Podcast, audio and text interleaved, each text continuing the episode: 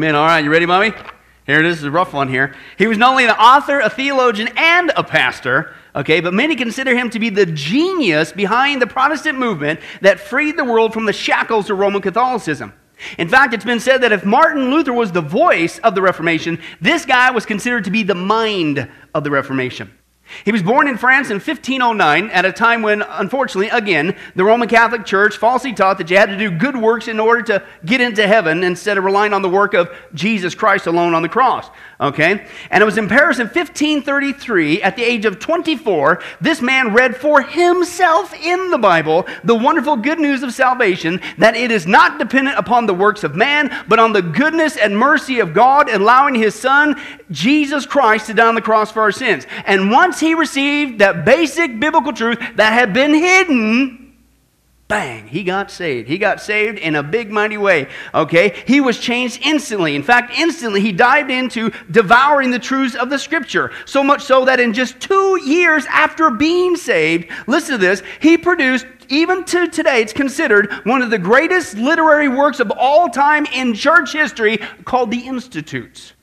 And it was literally the first textbooks on systematic theology uh, uh, covering the wonderful truths of the Bible, such as topics that I think we take for granted, okay, as the authority of the Scripture, the sovereignty of God, the providence of God, the nature of God, and much, much more that had been suppressed for centuries by the Catholic Church. But that was just the beginning of what this guy did. He was also used by God to begin to build churches and teach people to study the Word of God, not the words of man, but that still wasn't enough. The next thing you know, he starts a Bible study institute in Geneva with around 600 students. Listen, which single handedly turned that whole town into a literal haven and study center for the Word of God. How would you like to live in a town where everybody studied the Word of God? This is not make believe, this really happened. Can I move there now? I know you're thinking that, Sandra, but this is way back then. You can't go back in time like that, okay? But, but that still wasn't all. Uh, the spread of his teachings not only went throughout France and England and Scotland, the Netherlands, Poland, Hungary, and throughout Eastern Europe. Listen, it has even been stated on record that the founding of our own country, the United States of America, and our particular form of American government and the spiritual backbone that used to be with the American people is as a direct result of this man's teaching his name, of course, John Calvin, who usually in some circles gets a bad rap. Very interesting. Now, folks, I don't know about you, but wow, that's pretty cool. How many guys would say that John Calvin, after he got saved, lickety split, woo, he took off like a rocket? That was a pretty cool life as a Christian, right? In fact, how many guys would say, no, that is a life worth living for, right? And you know the premise, folks. That's the sad story of what's going on, okay? We got a problem, okay? Even though God's the same God and John Calvin's just as much, you know, his child as we are today, right? God's the same yesterday, today, and forever. What's the problem? Most of us today in the American church, what do we do? We read the Bible on the one hand, the same Bible he read. And we look at our lives in the other, and we're just like, man, something's wrong here. This is not, it's not matching up. It's not computing. Why do these people like John Calvin get to have this awesome, fruitful walk with Jesus?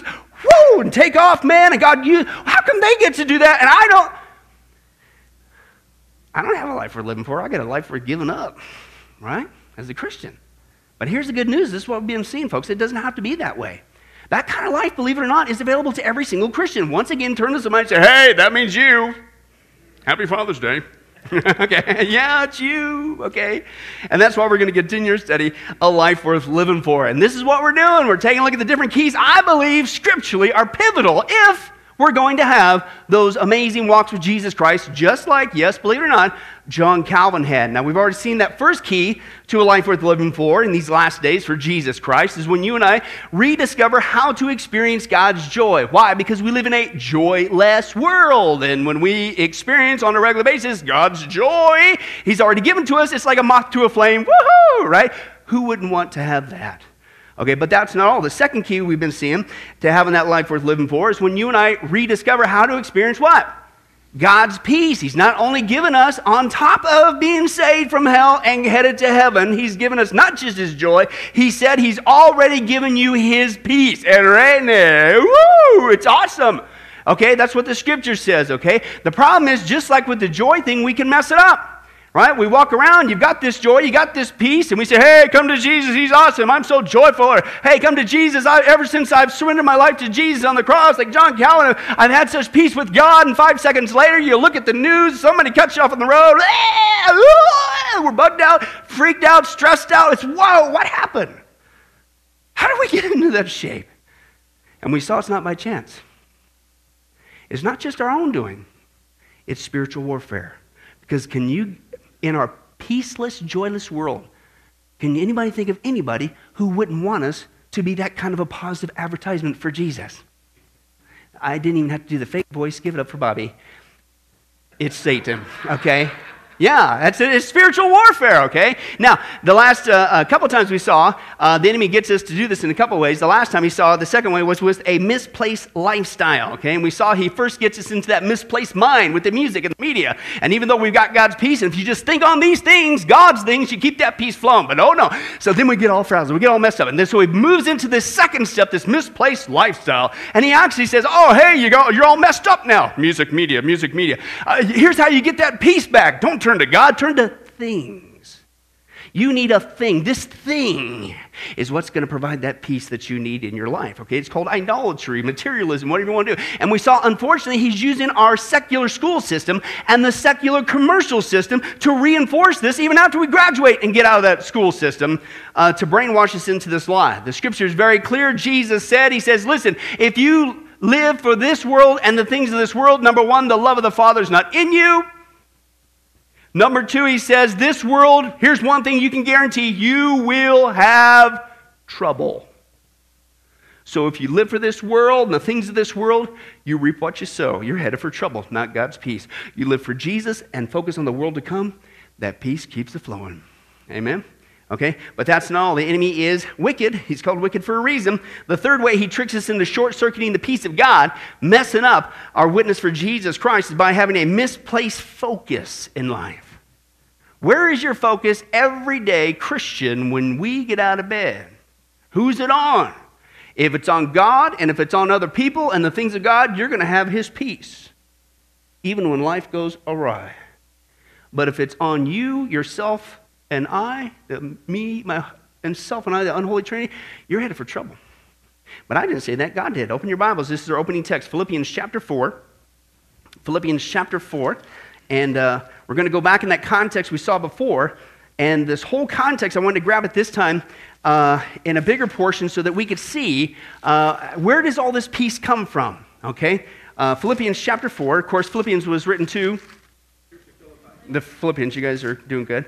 And we're going to start with verse 8 there. And again, I want to grab the context okay, of this peace. How do we not only have this peace, but how do we maintain this peace? And we've seen a couple check, uh, sections before, but I want to take a look at this third one that I think sometimes we just skip over and like, okay, that's the end, and we'll just move on to the next book. No, slow down. I think there's a third thing that we need to focus on, no pun intended, if we're going to maintain his peace. Okay, so get there. Philippians chapter 4, verse 8. Okay, how do we do that? Number, uh, verse 8 says this So finally, brothers, whatever is what? True, whatever is what? Noble, whatever is what? right, whatever is what? Pure, whatever is lovely, whatever is admirable, if anything is excellent or praiseworthy, what? Think on these things. Put that in your mind. And Paul says, I'm telling you, it works. That's why he says this whatever you've learned or received or heard from me or seen, put this into practice. Why? Here's the payoff with your brain. And the peace of God will be with you. So you think on those things, keep that in your brain, have a biblical mind, keep that peace flowing. Number two, we saw this before. Not only that, I rejoice greatly, he says, in the Lord that at last you renewed your concern for me. Indeed, you have been concerned, but you had no opportunity to show it. I, am not saying this because I am in need. Listen, remember what's the context we saw last time? He's in jail. Bad jail, rotten jail. You're stuck in a hole with some hay and rats for buddies. Okay, not like today. He's in a rotten dungeon, okay? He says, I, I'm not saying this because I'm in need, for I've learned to what? Be content. What's that? Peace in action whatever the circumstances. And it isn't because, well, he's just hanging on by his bootstraps because when he gets out, he's got a billion dollars or he's got his fancy mansion. No. He knows what life's about. He's had hard times. I know what it is to be in need. I know what it is to have plenty. I, have learned the secret of being content, peace, and action in any and every situation, whether well fed or hungry, whether living in plenty or want. What's the secret? How do you maintain it, even amidst those circumstances? Up, down, high, low? I can do everything through who? Jesus Christ, Jesus, who gives me strength. Now, number three, this is where I think we kind of skip. But keep reading. I think it's pivotal. Yet it was good for you of you to share my troubles. Moreover, as the, you Philippians know, in the early days of your acquaintance with the gospel, when I set out from Macedonia, not one church, not one church shared with me in the matter of giving and receiving except you only. What? How could churches not care about the need to share the gospel? How could you get so self centered that you're not concerned about the things of God? Do churches ever do that? Yeah. But he goes on. He says, that, and, he says, he says, uh, except you. And he says, for even when I was in Thessalonica, you, on the contrary, sent me aid again and again when I was in need. Not that I'm looking for the gift, but I'm, I'm looking for what may be accredited to your account. I've received full payment and even more. I'm, I, am amply supplied now that I've received from Epaphroditus the gifts you sent. Uh, they are a fragrant offering and an acceptable sacrifice pleasing to God. And my God will meet all your needs according to his glorious riches in Christ Jesus. To our God and Father be glory forever and ever. So, as we see in this passage before, I want to grab the full context, and you'll see, hopefully, here in a second why.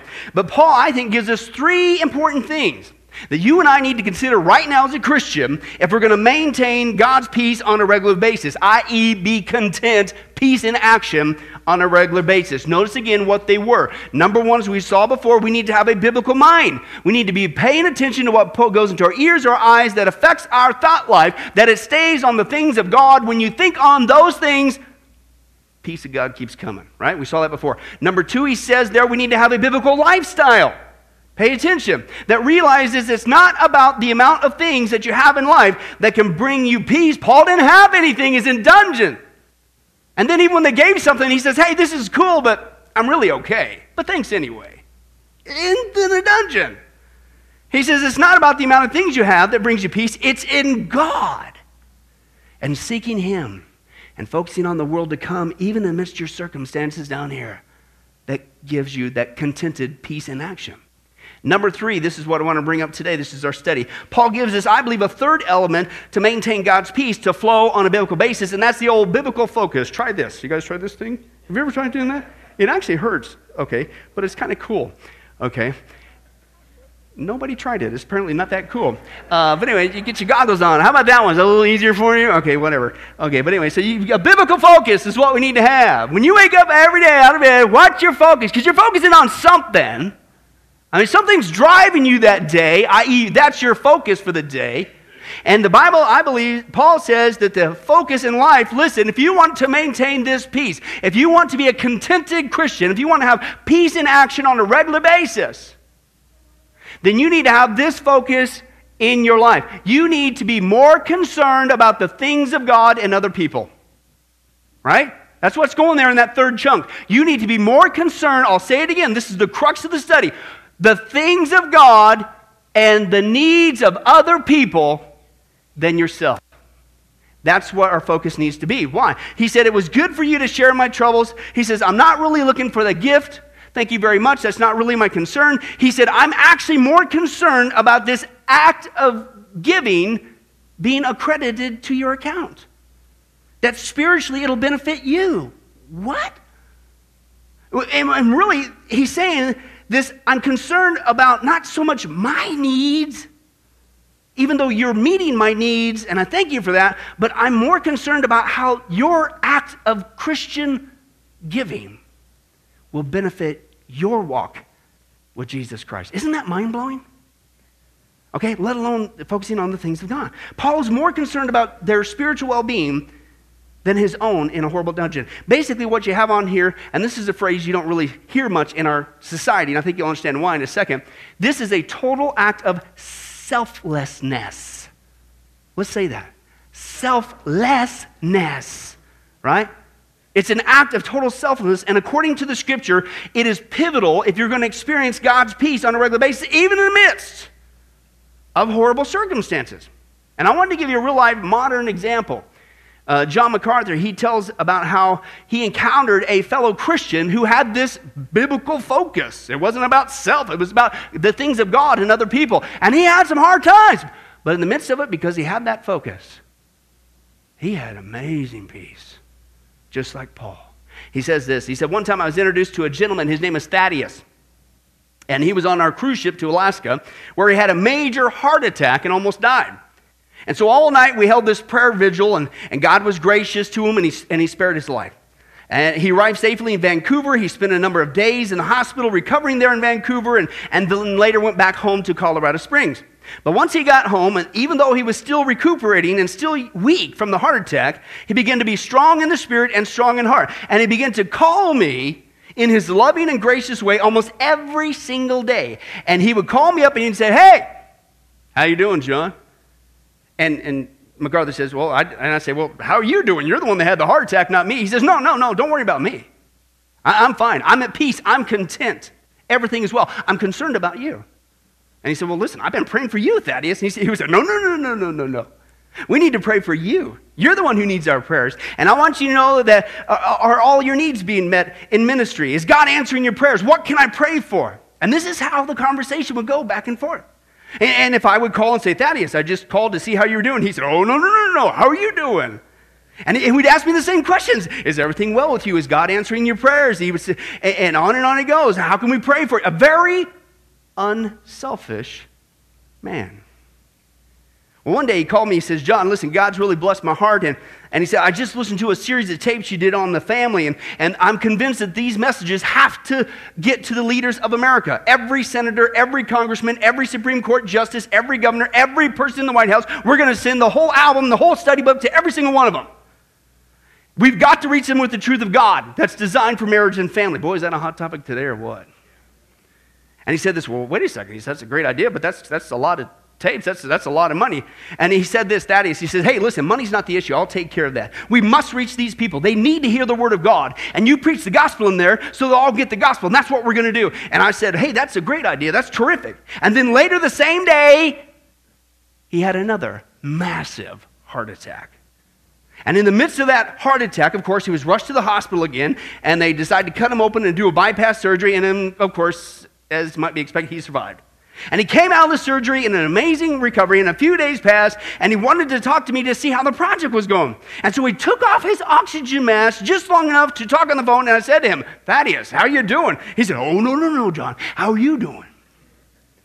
How are you doing? How's the ministry? You keep praying because next month we're going to be sending those tape albums to all those people, and it's going to be interesting to see how every American leader is blitzed with the same thing. And I thought to myself, he says, at the times I had there with Thaddeus, he always said to me, John, I'm perfectly content. I have perfect peace.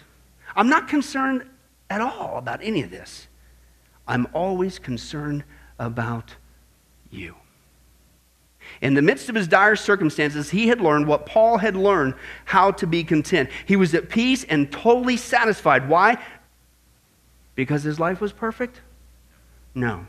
Because one of the manifestations of total contentment is total unselfishness, a preoccupation instead of the well being of others more than yourself. That is not what people are being taught today. Isn't that amazing? Okay? And so the question is okay, I can see if the world doesn't get that, but come on, we're Christians, right? We know the scripture. We know how many times we read Philippians chapter 4. How many times we've gone back? I can do all things through Christ and content the secret high. Or did we skip over that final chunk there that said it's not just a biblical mind and a biblical lifestyle, it's a biblical focus. And that focus is not me. But what does our world do? Our world says just the opposite, don't they? They say it's all about me. And even in the church, we're, we're infected with this. And we wonder why we don't experience the peace of God on a regular basis. Only hits and miss, here's and there's. Because we are not more concerned about the well being of others and their needs being met. We're concerned just like the rest of the world about me, myself, and I, and all I can get. We're impacted by our culture, okay? And we wonder why the peace of God's not flowing, okay? Listen, God wants us to act like His children, He wants us to emulate Him. Is anybody glad that God was more concerned about our needs is anybody glad that he was so concerned about our needs, he sent Jesus Christ outside? He wasn't just, hey, forget you people. I'm sick and tired of you beating me. And he said, I'm more concerned about you to the point where I will now give my life on the cross for you. Anybody glad about that? When we do that as followers of Christ, listen, that's not only being a godly example, we're content. We're outward focused. Now, what I want to share with you, we've talked about this before. When basically the enemy does the spiritual warfare point in this, he gets us to act not like God's children, but Satan's children. Let's take a look at once again what caused the fall of Satan. How did he go from a beautiful cherub angel, Lucifer, to Satan? Okay, let's take a look at that classic passage. This is Isaiah 14. How did it happen? Uh, verses 12 through 14. How you have fallen from heaven, O morning star, son of the dawn. You have been cast down to the earth. You who once laid low the nations. You said in your heart, I will ascend to heaven. I will raise my throne above the stars of God. I will sit enthroned on the mount of assembly, on the utmost heights of the sacred mountain. I will ascend above the tops of the clouds. I will make myself like who? God, the Most High. This is the classic passage, one of them, about Satan's fall. Satan obviously not just wanted to be God, he wanted to be God because where was his focus? It was all about I sin. S I N. What's in the middle? Every time we sin against God, every time we rebel against God, we're not just saying, God, I know what's better and what's best in life, but we're choosing I above God. We're choosing I above other people. Satan had an I problem. He had a me, myself, and I syndrome, the unholy trinity, whatever you want to call it. It was all about what he wants, what he likes, what he wants to do, what he thinks is right, what he thinks is great. He wants to decide what's right and wrong. He wants to be God. And isn't that our world today? The problem is the birthplace of selfishness came from Satan, is the issue here. And we've talked about this before. The number law, one law of Satanism is do what you will, shall be the whole of the law. And this is how he does it. This is what he does, folks. This is all he has to do. God's already given us his joy. He's already given us his peace. He even tells us exactly step by step here's how you maintain it on a regular basis, even in the midst of a horrible heart attack or you're chucked in a dungeon. Just do this. And all Satan does is no, do this. It's all about you you. It's all about you, man. That's your focus every day. It's he gets us to be just like him, selfish, self-centered. We're only concerned about what we can get out of life. When we get out of bed, it's all about us and what I need and what you need. If you get in my way. And the problem is it will not only destroy you, because that's what Satan wants. He's come to kill, steal, and destroy. You act like him, you reap what you sow. But it will destroy the lives of others. I wanted to give you kind of a modern picture of what does it look like when a, a seemingly upstart American person is selfish? Because it's promoted, right? It's all about you today. Let's see that selfishness in action. You tell me if it benefits the person or the people around them. Let's take a look at the fruit. I have some news. Me too. Okay, but me first. I've just been named partner. I think I have cancer.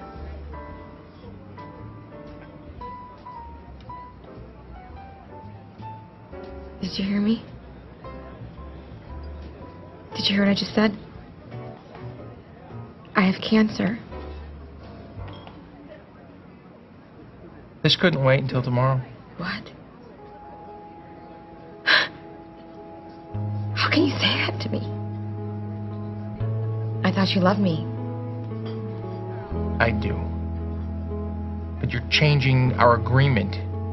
You're, you're breaking our deal. You make it sound like a contract negotiation. Well, what did you think this was? I thought it was love. Grow up, Amy. Love is the most overused word in the English language. It's what we say when we want something, when we need something, and you're as guilty of it as anybody.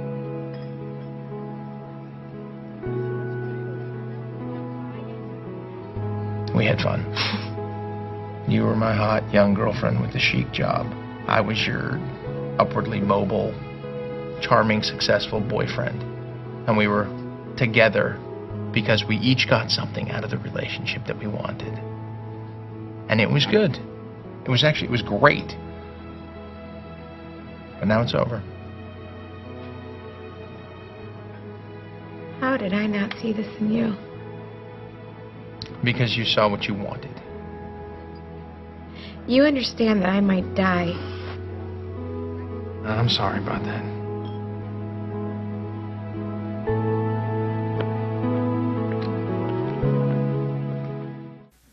Ladies and gentlemen, let me introduce to you Satan. With all due respect to that, I'm just kidding, just kidding. Don't want to get an email. Let's put it this way Single ladies, raise your hand. Woo! Wee! How many of you guys would love to marry that guy? Please don't raise your hand again. Your dad will be very disappointed on this day. Right? Excuse me? Folks, that is wh- why? Why is that an easy blank to fill in? Are you kidding? That's one of the most unloving, cruel, selfish acts ever. Ugh. That's what Satan does. It's all about me. I don't care. You're dying of cancer. Who cares? It's all about me. You messed up my. Hey, listen, did you hear me? I just got a promotion today. What are you doing messing with my.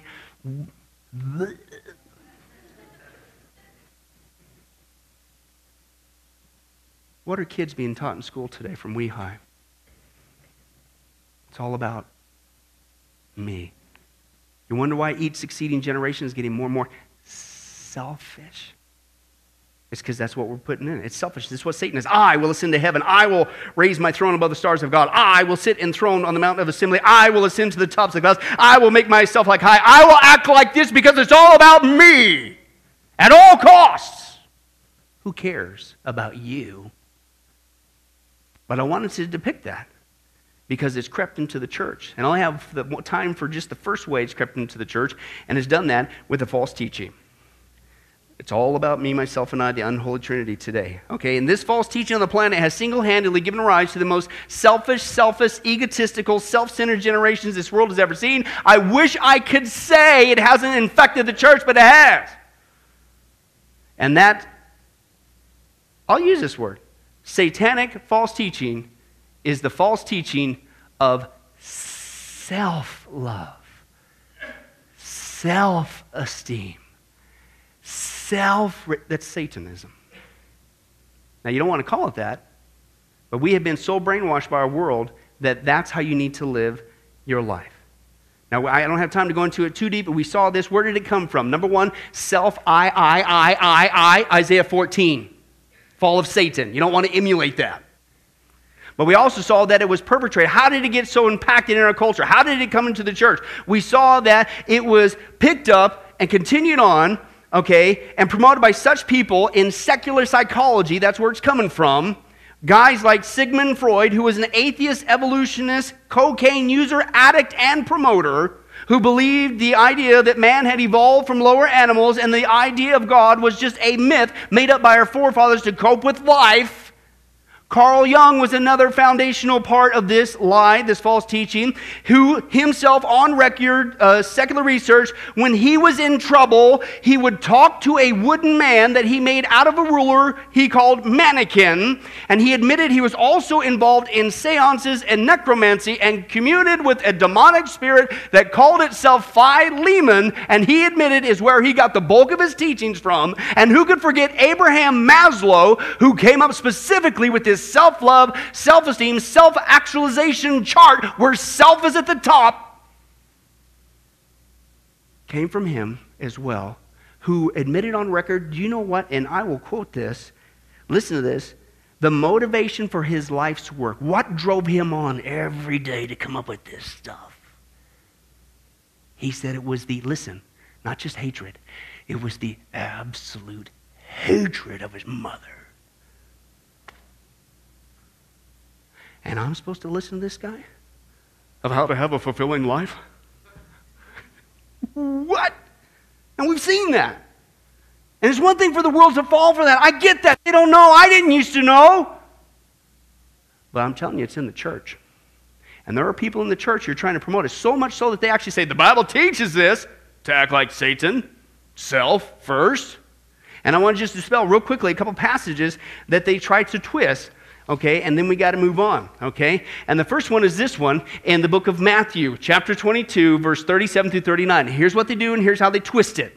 Okay? They, it says this Jesus replied, Hey, love the Lord your God with all your heart and with all your soul and with all your mind. This is the first and the greatest commandment. And the second one's like it love your neighbor as yourself. Well, hey, there you can see it's plain as day, folks. It says right there we need to love ourselves more than God and certainly much more than other people, right? It says love your neighbor as yourself. How many guys can say that when it starts coming out like a game show host, it's sarcasm? You're catching on. What? That's what they twisted to mean, but that's not what the context means. Take this apart biblically correctly. If you read the context, you'll see it's the byproduct of who first? Loving God first is what gives you the ability to love other people above yourself. Because sometimes it needs to be supernatural love because sometimes they get on your nerves. But God, when you put Him first, gives you that ability. Okay, number one. Number two, if we're honest with ourselves, it's not that we have a difficulty loving ourselves. That's not the point of the passage. Right? Do you have to every day go, I just really need to take care of myself. I really have to think about what I want to do today. I'm really that's natural. In fact, let's be honest, especially in marriages today, half of all marital problems come from what? One or both are being selfish. You're loving yourself first more than your spouse. Ah! Number three, there's only two commandments in that passage, not three. There's only two commandments, the greatest two commandments Jesus spoke. Number one is love God. Number two, love your neighbor. That's it. Cut it off. He did not say that there were three, and he didn't say that that third one was to love yourself, and he didn't say to take this mythical third one that he wasn't even talking about, twist it, put it up on top, and actually say this and teach this in the church. If you don't love yourself first, you won't be able to love God and other people. What? And what did Satan say? I will ascend. I will be like God. I comes first. That's pretty crazy. Okay? Now, let's move on. The second one that they do is Matthew uh, chapter 10. Okay, let's take a look at that passage. Here's what he says. Okay, verse 29 through 31. Are not two sparrows sold for a penny? Yet not one of them will fall to the ground apart from the will of your Father. Now, back up there. Sparrows are sold for how much? A penny. That will come in handy in just a second. Okay? And even the very hairs of your head are all numbered. So don't be what? Afraid. Why? Because you are worth more than many sparrows. Well, folks, there you have it. According to some people, even the church today, it says right there, we need to acknowledge our self worth. Okay? I mean, what did it say? It says, We are worth more than many sparrows. Therefore, we need to acknowledge how incredibly worthy we are. In fact, some people go so far and say, You are worth so much that God had to die for you. No, He didn't. I don't know about you, but I was a wretch, headed to hell, deserving to go to hell. And God didn't have to save me, Jesus didn't have to go to the cross. And when you teach that stuff, you cheapen his love and grace and mercy. He didn't have to die for us, okay? And by the way, that's not what even what the context means. If you read the context, Jesus is saying, first of all, hello, this is not about worth. And if you want to press that, you ain't going to come up to much. Okay, he says right there, two sparrows are sold for how much? A penny. Okay, now anybody with an accounting degree and a calculator, if you need one, uh, is going to realize this is not going to add up to a great worth. Okay, do the math. Let's say your mini, whatever your mini sparrows was, uh, was like 500 sparrows. You are now worth $2.50. what? Come on. And let's say you're being really good. You're so, so awesome, and your mini sparrows are up to 1,000 sparrows. You still can't go to Carl's Jr. Five bucks. The passage is not talking about that. This is crazy. Read the context. Here's what's awesome. The passage is dealing with not the so called great worth of us apart from Christ. That's the key. I'll get to in a second. Rather, it's dealing with God's great, phenomenal, faithful, providential care for us. Takes care of the birds, will take care of you. And that's why he says, don't inflate yourself. He says, don't be afraid. I'll take care of you. It's talking about God's care for us. It's not talking about self worth. Okay? And I'm telling you, folks, this false teaching, self love, self esteem, is actually ripping us off of where we should be excited about, where our true identity really lies. It's way better than these self important, self inflated self statements about self is. What makes us so valuable with God is because of Jesus Christ. And it's who we are now as an act of love and mercy in Jesus Christ is what makes us so valuable. Not ourselves, it's what He's done for us. One guy says this because of Jesus Christ, because He saved me, because He went to the cross, He says, I am now His beloved. I am His child. I'm an ambassador of the King of Kings. I'm the, of the Lord of Lords. I am blameless. I'm spotless. I'm without blemish. I'm considered a beautiful bride. I'm blessed in the heavenly realms. I'm born again. I belong to God. I cannot be separated. He calls me a saint. I'm a citizen of heaven. I cannot lose my salvation. I'm complete in Christ, and I cannot be condemned. I'm dearly loved. I'm delivered. I have direct access to the the throne of God. I'm dead to sin. I'm healed of sin. I can do all things through him who strengthens me. I'm a friend of Jesus. I've been forgiven by Jesus. I'm established, anointed, and sealed by God. I'm free from my past. I'm kept by God's power. I'm prayed for by Christ, and I'm not going to hell. Why? Because 22 years ago, he saved this wretched life and made me into a new creation, a new self that's hidden in him. You get it? We're getting ripped off, people. Your focus and joy and peace comes from knowing who Christ has made you now, not in self inflict. Because here's the deal we still blow it, don't we? And I don't care what kind of barbecue sauce you want to put on it, it stinks. They're talking about barbecuing today, Father's Day. I'll never forget the guy used this analogy. This is not even in my notes. It's called fresh bread Bobby. Anybody ever grow up, you know, kind of do a roommate scenario with your big brother and you didn't have a lot of cash and you didn't want to throw anything away because you're starving to death? Well, we would save hamburger even when it had that green film on it. Hey, hey, hey, hey, hey, hey, hey. We'd scrape it off, all right? We'd scrape it off, make sure you're back down to the pink ish, and then cook it really good. That's what happened to Pastor Billy. Yes, that's right. That's what happened to Pastor Billy. No, don't tell Brandy. but can you imagine taking a steak or something that's so bad that it's gone stinky and it's gone green and it's gone, it's gone. But you actually rationalized and said something like this it's okay. I'll just put barbecue sauce on and cook it anyway. How many guys would say the deacons be visiting you this week? And me. All right? That's why the scripture says there's the old you and the new you. The old you who died with Jesus, the stinky one. Right? And, and you need to focus on the new you, hidden in Christ. This is where your value lies. And all this self love, self esteem is basically doing that. Oh, I'll just put barbecue sauce on this green, rotten steak.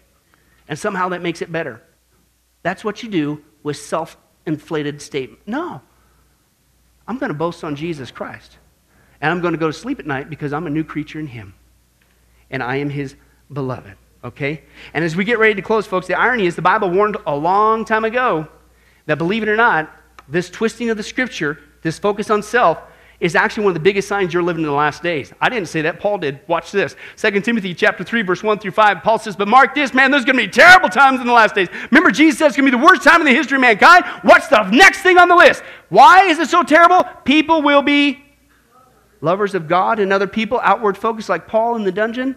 No lovers of themselves. And once you go down that route, it's all about self, just like the guy in the video. Here's what you get they're going to be lovers of money. They're going to be boastful and proud and abusive and disobedient to their parents, ungrateful, unholy, without love, unforgiving, slanderous, without self control, brutal, not lovers of the good, treacherous, wrath, conceited, lovers of pleasure rather than lovers of God, having the form of godliness but denying his power, have nothing to do with these people, Paul says. Church. Why? Because they are not only reaping what you sow. When you live like Satan, it's all about self. That's what you get, and that's what's being promoted in our society. It's a sign you're living the last days, and it explains why our world is so messed up. Because we are teaching people to act like Satan. Wow. Flip it around. This is also why Jesus said this You want to be his child? You want to be his disciple? Here's the first thing you better do. Matthew 16, 24. Then Jesus said to his disciples, If anyone would come after me, what's the first thing you do? You deny yourself. You deny yourself. Pick up your cross and come follow me. Folks, if we're going to experience the peace of God here at sunrise, if there's any hope for our nation, if God's got a, I hope so, a final revival up his sleeve, I like what Brian Kinney's been saying for a couple weeks now.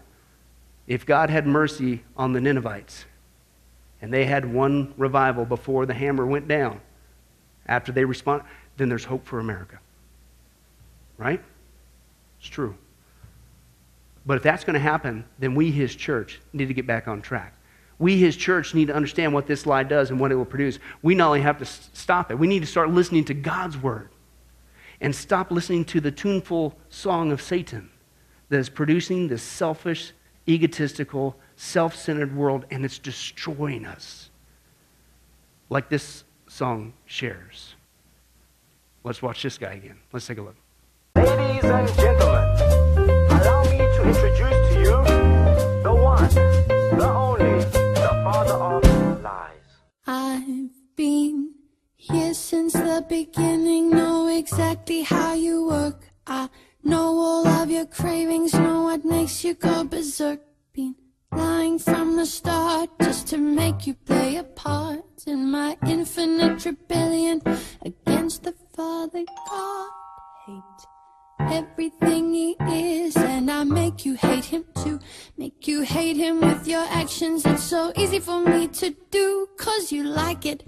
Sin feels good for the ego, you love it. Oh, come on, baby, your head going all the time. I'm winding up like my perfect little puppet. You're my favorite robot. Welcome to the show, but I'm watching you, and all of hell is with me too, helping me make my lies true.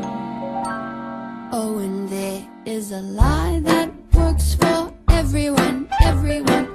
A lie that opens up your heart so I can get me some more of your free will. I'm winding you, winding you. Give me the control, that's why I'm telling you, selling you anything, everything, appealing to your human way of being. And I use it all against you just to keep your eyes from seeing past the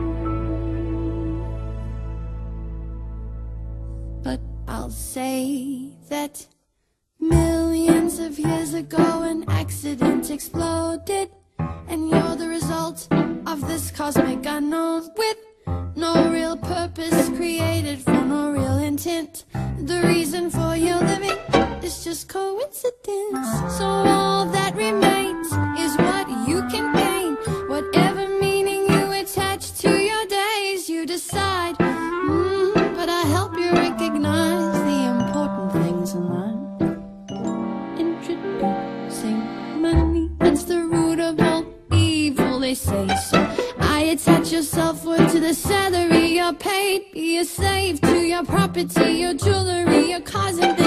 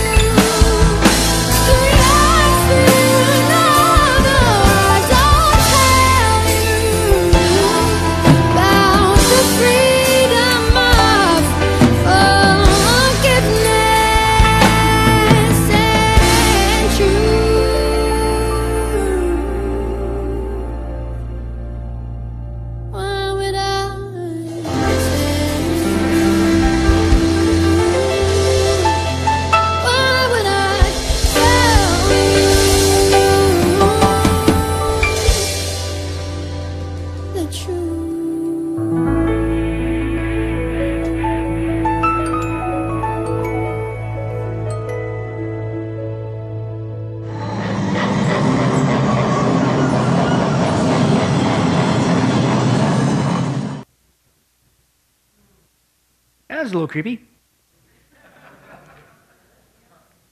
Well, I bet he is laughing at us, if you think about it. He's got people leaving the church listening to his lies, thinking that life and peace and contentment can come when we're consumed with ourself. Selfish, self centered, egotistical, loving self more than God, more than other people. Self love, self esteem, self respect, self absorption, self pleasure, self, self, self. Give it to me, give it to me now. It's all about me, myself, and I. Destroying ourselves and our country in the process.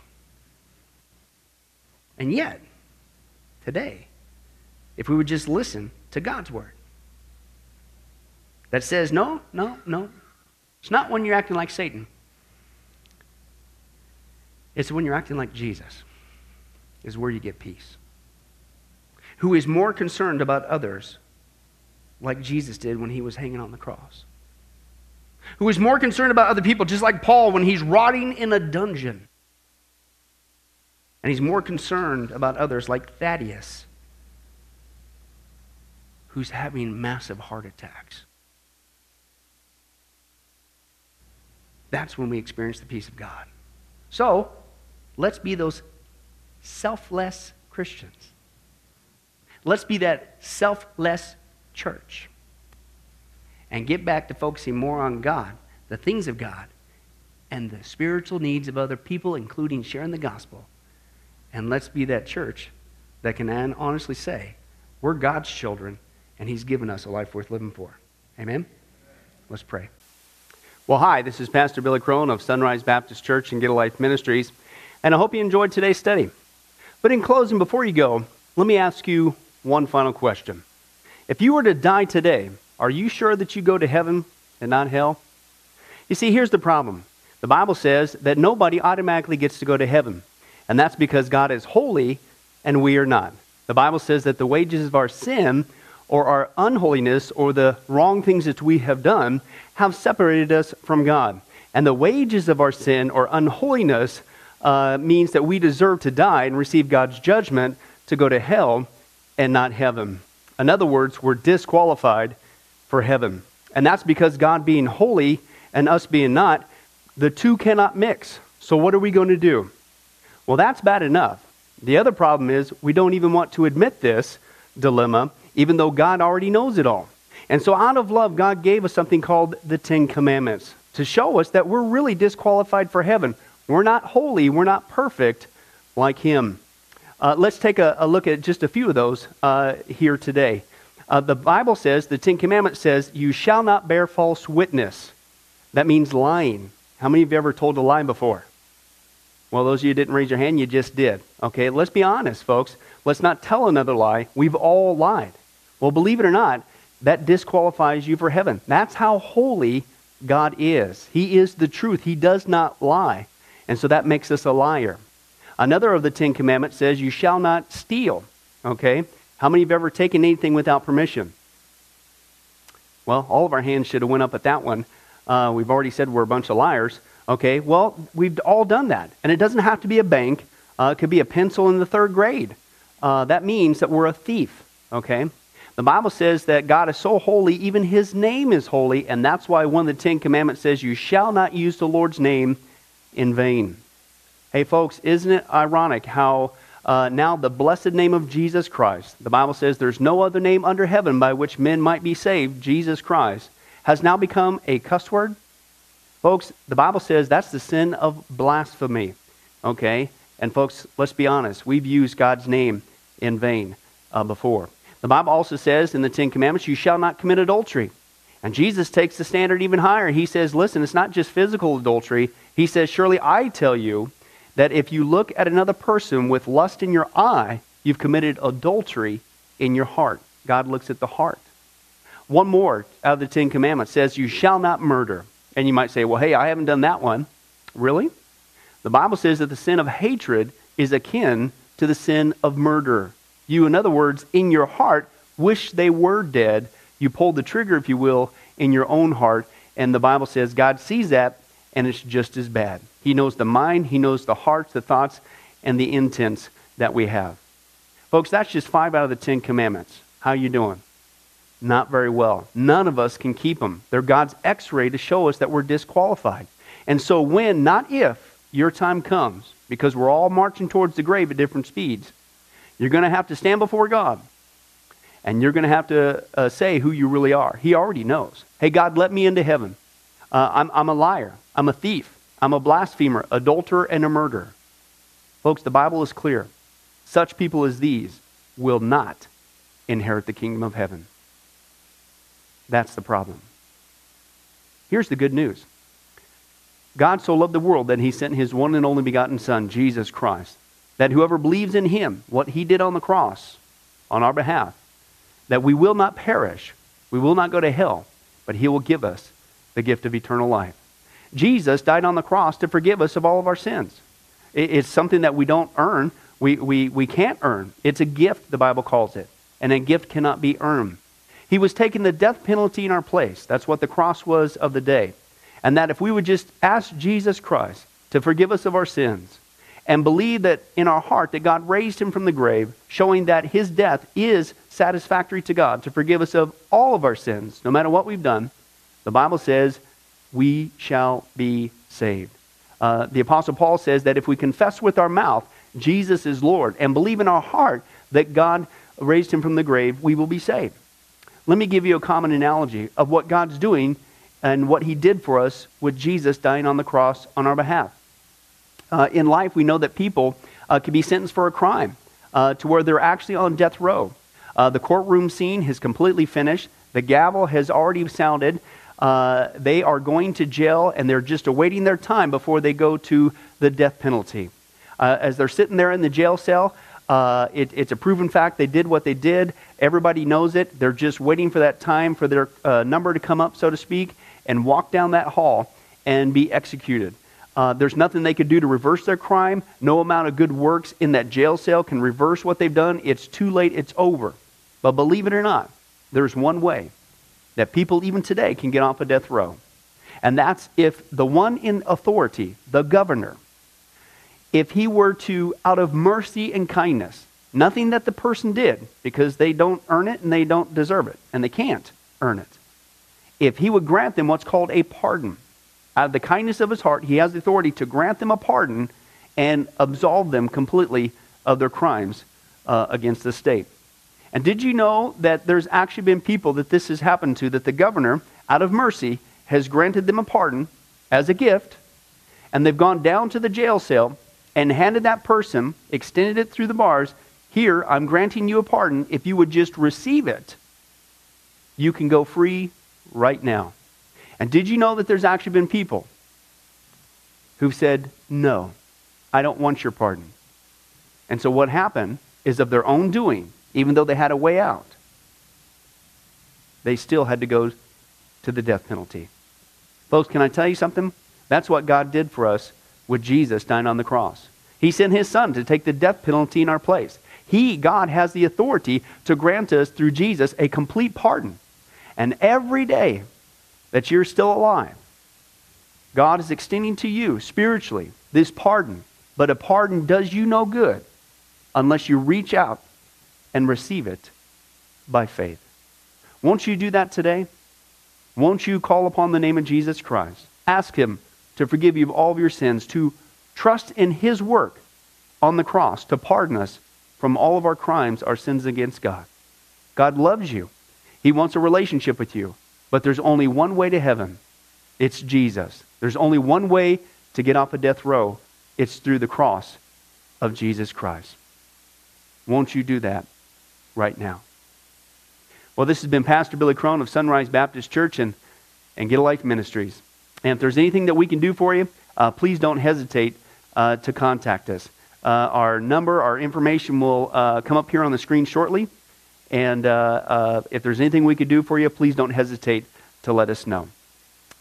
thank you for joining us. And remember, I hope to see you in heaven. God bless. Thank you for watching this presentation from Sunrise Baptist Church. If you would like to send us a letter or any other kind of postage, you can reach us at 1780 Betty Lane, Las Vegas, Nevada 89156. For more information, you can give us a call at 702 452 8599 or email us at bcrone at getalifemedia.com or you can visit our website at www.getalifemedia.com. Billy Crone and this ministry can also be found on Facebook and Twitter. Join us for services at www.sunriselv.com.